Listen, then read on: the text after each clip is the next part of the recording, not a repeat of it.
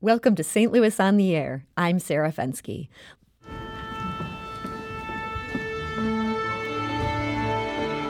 The St. Louis Symphony Orchestra is now tuning up, getting ready to kick off its 140th season this weekend. And for the first time in 14 years, the man leading the musicians is not David Robertson. Stefan Denève takes to the podium Saturday for his first concert as St. Louis Symphony Orchestra's music director. He's been a frequent guest conductor, but now it's his podium. Here to give us a preview of this year's season is Stefan Denève. Stefan, thank you so much for joining us today. Thank you very much. I'm very happy to be here. And we're also joined by Marie Hélène Bernard, President and CEO of the St. Louis Symphony Orchestra. Marie Hélène, thank you for joining us. Thanks for having me. Do you have a question or comment for the St. Louis Symphony Orchestra's new director or its president and CEO?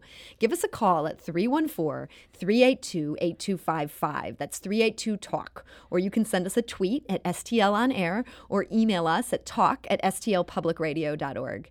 And as a reminder, this year is the 10th anniversary of St. Louis Public Radio's partnership with the Symphony. We broadcast the Saturday night subscription concerts live beginning this Saturday at 8 p.m. So, Stefan Denève, Saturday is your big debut as boss. Are you nervous? I'm as nervous as somebody that is about to getting married. Actually, That's, that should be very nervous. quite a lot indeed. No, no, I'm extremely excited by uh, uh, finally to uh, to indeed get musically married with this wonderful bride that the St. Louis Symphony Orchestra is. It's a wonderful story. You've been in this period of engagement and now you're ready to say your I do. exactly. I built the romance, you know, I did my, my best. And um, and now indeed we, we, we engage. And I'm very happy because uh, the, the project of life that we have for the future, to continue the metaphor, is really something very dear to my heart. You know, the, the season that, uh, that we have is a, a gift to, uh, to St. Louis and to this community. And we will try during the season to build an arch uh, of the Franco American friendship. Okay, well, that is a, a big topic to take on. Um, let's talk about what is upcoming in this season. Um, this first concert that happens this weekend, this is the welcome concert for Stefan. I'm not even going to try to say that properly in French, um, but it's a really great bill. There's Debussy's La Mer, Ravel's Piano Concerto in G, and then there's also this.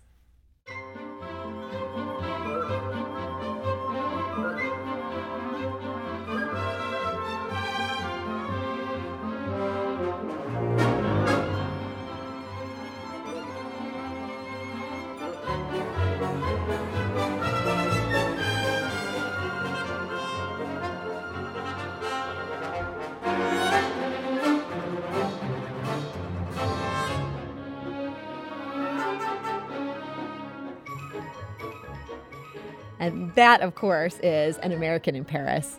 Um, what drew you to that piece for your first um, show? Well, it's the symbolic aspect of it. First, I have to say no. First, it's because I love this masterwork. Every piece I program this season is, of course, a piece that I truly love. But it was really serving the purpose of showing the influence between cultures.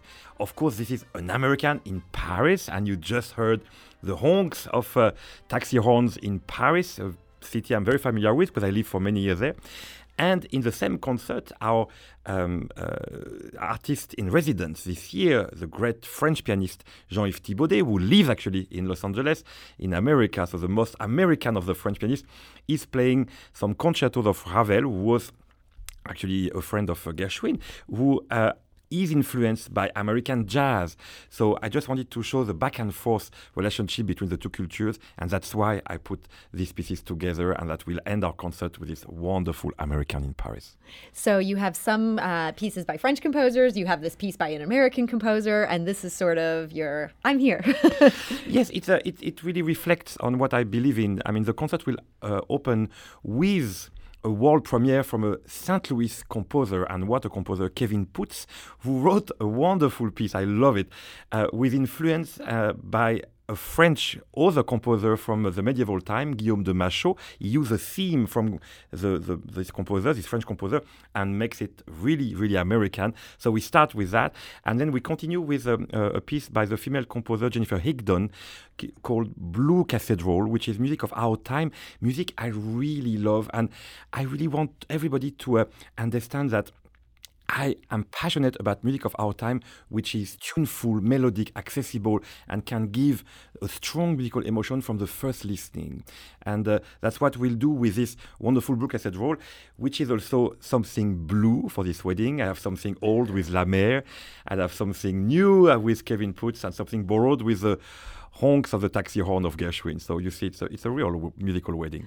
Marie-Hélène, do you think this this concert is going to be just the perfect introduction to Stefan? It sounds like all those pieces all oh, make sense. Absolutely. And throughout the season, I think he's been very thoughtful about bringing a wide range of music. We like to say there's something for everyone at the St. Louis Symphony, and we mean it. I think Stefan, as you can tell, is passionate about music, but he's very generous about music. So this is an experience he wishes to share with as many pos- people as possible and really be being very, very friendly and accessible about how to bring them to truly love the music that he himself loves.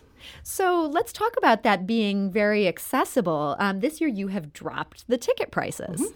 Um, tell us a little bit about that. So when Stefan um, agreed to become our music director, it's a two-year process in planning this first season and seasons to come. We we talked about making music accessible to all and what are the ways to uh, make that happen. And we've done extensive surveys. And what we did is we took 10 years of survey and really summarized the feedback that that people gave us. Why why don't you come? Or why do you come only once a year? And so on and so forth. And several things came up to really guide our work. And the first thing was pricing. Remove the perception that music needs to be expensive, uh, financially expensive. So we already had some a price structure that was very friendly, but now we're truly starting the symphony for the price of a movie ticket. So that's the first. How? Way. What is the cheapest ticket that one could well, get? Well, typically students can can get a, a concert for ten dollars. Wow. Family concerts have prices well under uh, uh, $10 because we want to be mindful that families are parents, kids, and there could be several uh, and friends. Um, but $10 is the minimum, but $15 for adult for any classical concert will be the starting point. That is a terrific bargain. Yep. Other means to create access is we are hand- enhancing customer service in so many different ways. And one thing we are changing this year with Stefan's input, of course, was to allow patrons to bring their drinks into the hall for classical concerts. Something we had in the past for movies or more popular shows, and, and this time we are doing it for classical and knowing sometimes the challenges of the time it takes to get a drink and use the facilities, to be able to have a glass of wine and come back for the second half and sit down relaxed and sip your wine while you listen to great music is something we're changing to make it more enjoyable. And Stefan, this is something you were in favor of? Of course. Is, that how they do it in Europe? I, I, I uh, not everywhere not at everywhere. all, okay. but I think uh, I look. I love America, and I find people cool here. and uh, well, thank you. yes, it's true. No, I, I, I love this this culture. You know, this uh, I mean, the fact that um, we are just together in a in a very easy way, and that you know there's no snobism for me something very important. I can tell you that very often in my country, in France, for instance, you know, there are still people showing off with you know fancy clothes because it's a concert, and it puts too much pressure uh, for people we are there for one reason to celebrate music and to feel together. So I must say, I don't want to uh, to say too much, but a, a, good a good glass of French wine can definitely help to uh, like music even more. You know, I have found that in my personal life. I will certainly not argue with that. Uh, we have another musical recording here we want to play. Um, this is actually uh, a John Williams theme. I think our listeners are going to recognize this right away.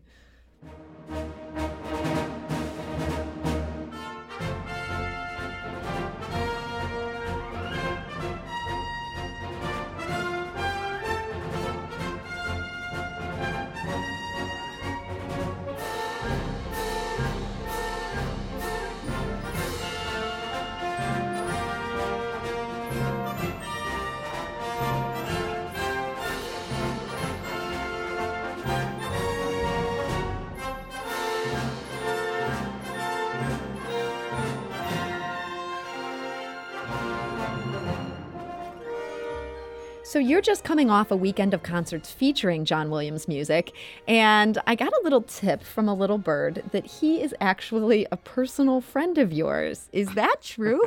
I'm so starstruck right now. I'm so privileged, and I, and and myself actually, uh, I uh, well. I, it's, I was Star Trek for about five minutes when I met him in 2007, and I tell you why I'm not anymore because this is the most kind, careful, welcoming, inclusive human being. I love the man. He's an extraordinary man, and yes, I've been very, very privileged to meet him numerous times in LA and in Boston and other places in Philadelphia as well. We shared a concert together, and he's something else. And uh, I was blessed to be able to uh, start here this month with music of uh, of John. And as you just heard, Indiana Jones, you recognize just after one second which movie it is. And I said to the audience something funny. I said to them, I said like, look, if you ever, uh, it was a little advice for myself, if you ever wake up with a kind of grumpy mood or you're tired, you don't want to go to job, take a shower humming Indiana Jones. and it's an antidote to all of that. You will be just energized for the day.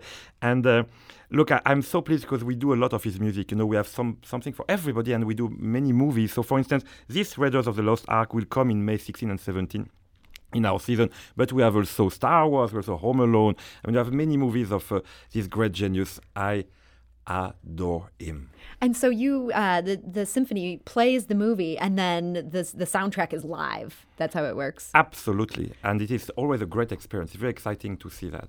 So Rose, who's a loyal listener to the symphony orchestra, she sent us an email knowing that you were going to be on today, and she writes, "I noticed that many of the world's elite conductors seems to eschew more popular classical music.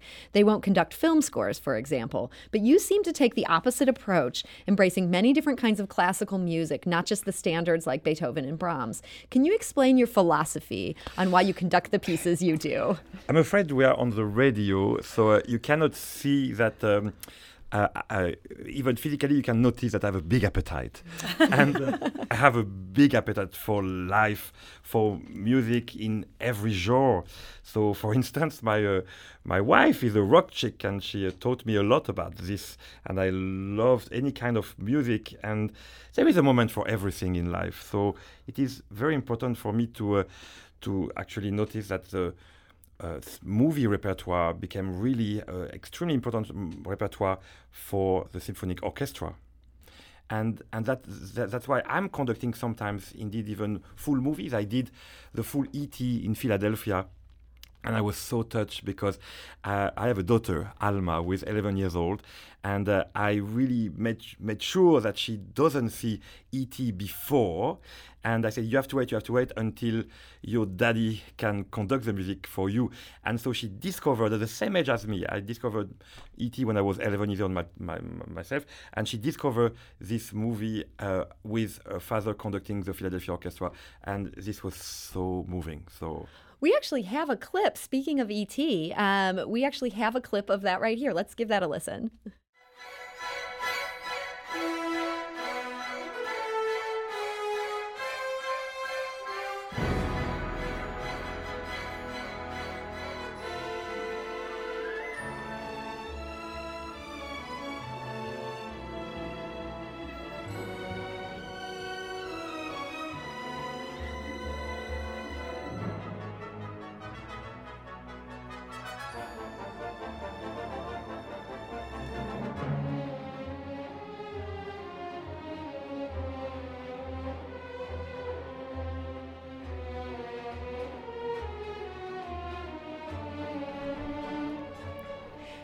So that was just the score from ET, and I've heard that when you played that this weekend, and um, that this was something where you said it, it had made you cry when you were a little kid. Oh yes, the first time I cried in a movie theater was definitely thanks to the great story of ET, but also the the score, and I I fell in love with uh, John Williams' music uh, from that time, and I've been a fan ever since.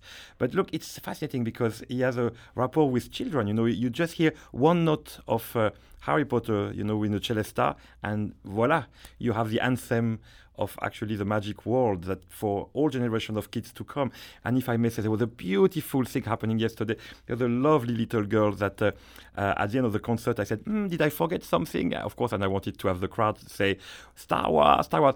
But actually one in, that was screaming even louder than any adult there was a tiny little girl that said Star Wars. So actually, I made a sign to come to me, and she came in front stage, and and I spoke with her. I said like, so you want to uh, to hear? And she she said Star Wars, and we g- gave a high five, and, and it was so charming. I mean, that's that's a joy for me to make music with uh, with all these people. So you brought a little girl up to the front. I feel like it's like working with animals. When you work with children, sometimes things can go awry, but you took that risk, and it sounds like it was a very cute moment. It, it worked out. you know, you have to live with the risk because it's a beautiful risk to take to have the the enthusiasm. The, actually, everybody was very moved. It it was obviously not planned, and. Uh, uh, I didn't think about any risk. I just wanted to share the enthusiasm of this little girl, and that plus the concert in Forest Park in front of 50,000 people last week. I mean, I have the feeling I have the opportunity to meet St. Louis and to start to know for who I'm making music, and I love this community. So, speaking of the concert in Forest Park, we actually just got an email from uh, Jenna or Gina, one of our listeners. She writes My friend and I are not classical music lovers, but took advantage of the free concert in Forest Park last Thursday. Wow. Mr. Denève, with his enthusiasm and wonderful sense of humor, has created two new symphony fans in us. We look forward to seeing him in Aww. Powell Hall soon. I personally would like to thank them for Jenna or Gina for this message. And uh, I love this bond. Yes, please come often. We are here. It's a great hall, one of the most beautiful acoustic in the world, and uh, the, the, the, orchestra sounds terrific. I mean, yes, I want to make many, many new friends here. Uh, Marie-Hélène, concerts like that in Forest Park, is that a way of sort of subtly recruiting people? You're giving them a free show, but then you're saying, hey, we're so good, you're going to come want to, to pay to see oh, us. Sure, sure. I think we're very committed to the community. The St. Louis Symphony Orchestra has a long history of being invested in the community. Um, so if we can um, recruit new audience members, we'll be delighted. But it's truly, we want people to come and enjoy it for what it is. So if they say that they want to come and meet us again at Powell Hall, we're delighted.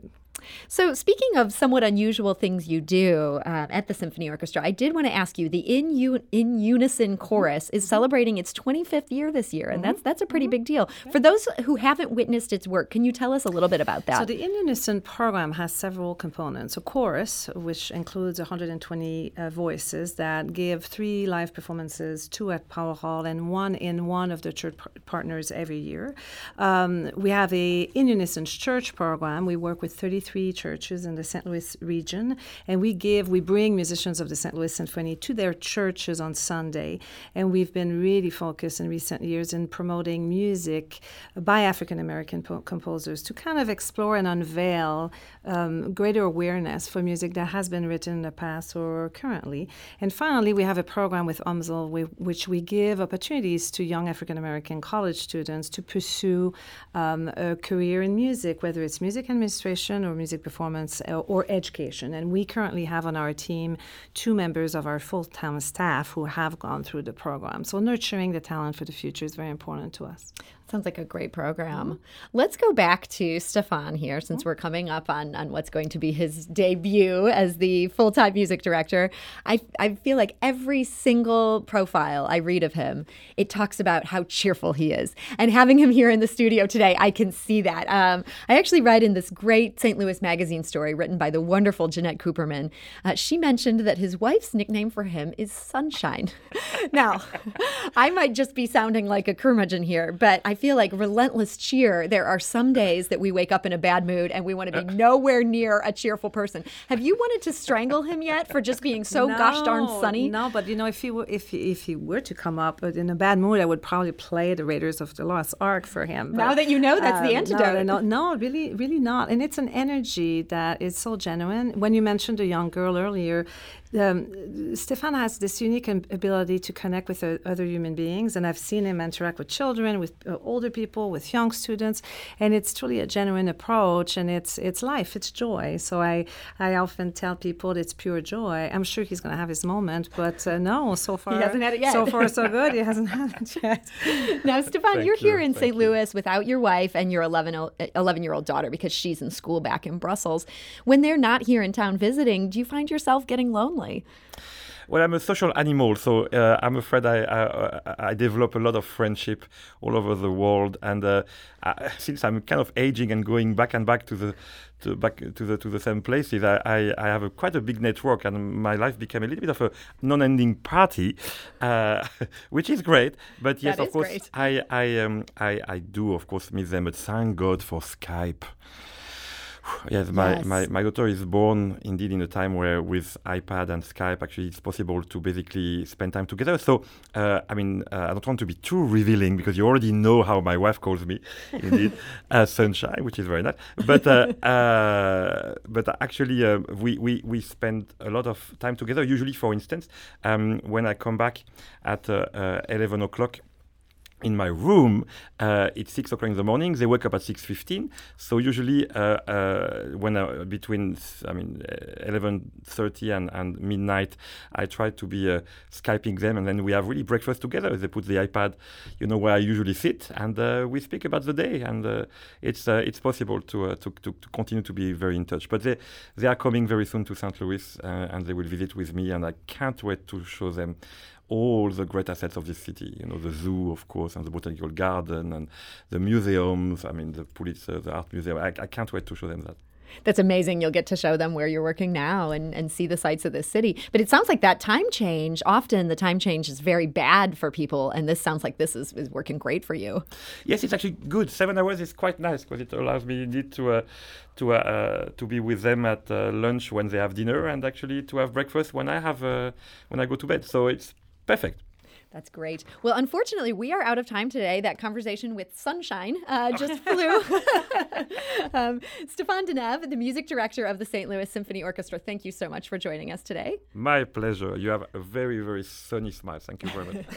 And Marie-Hélène Bernard, the CEO of the St. Louis Symphony Orchestra, thank you so much for being here today, too. Thank you. Um, you can catch Stéphane Denève's debut this weekend um, by going to the St. Louis Symphony Orchestra, or you can tune in on Saturday night right here to this station for the live broadcast. This is St. Louis on the Air on St. Louis Public Radio, 90.7 KWMU.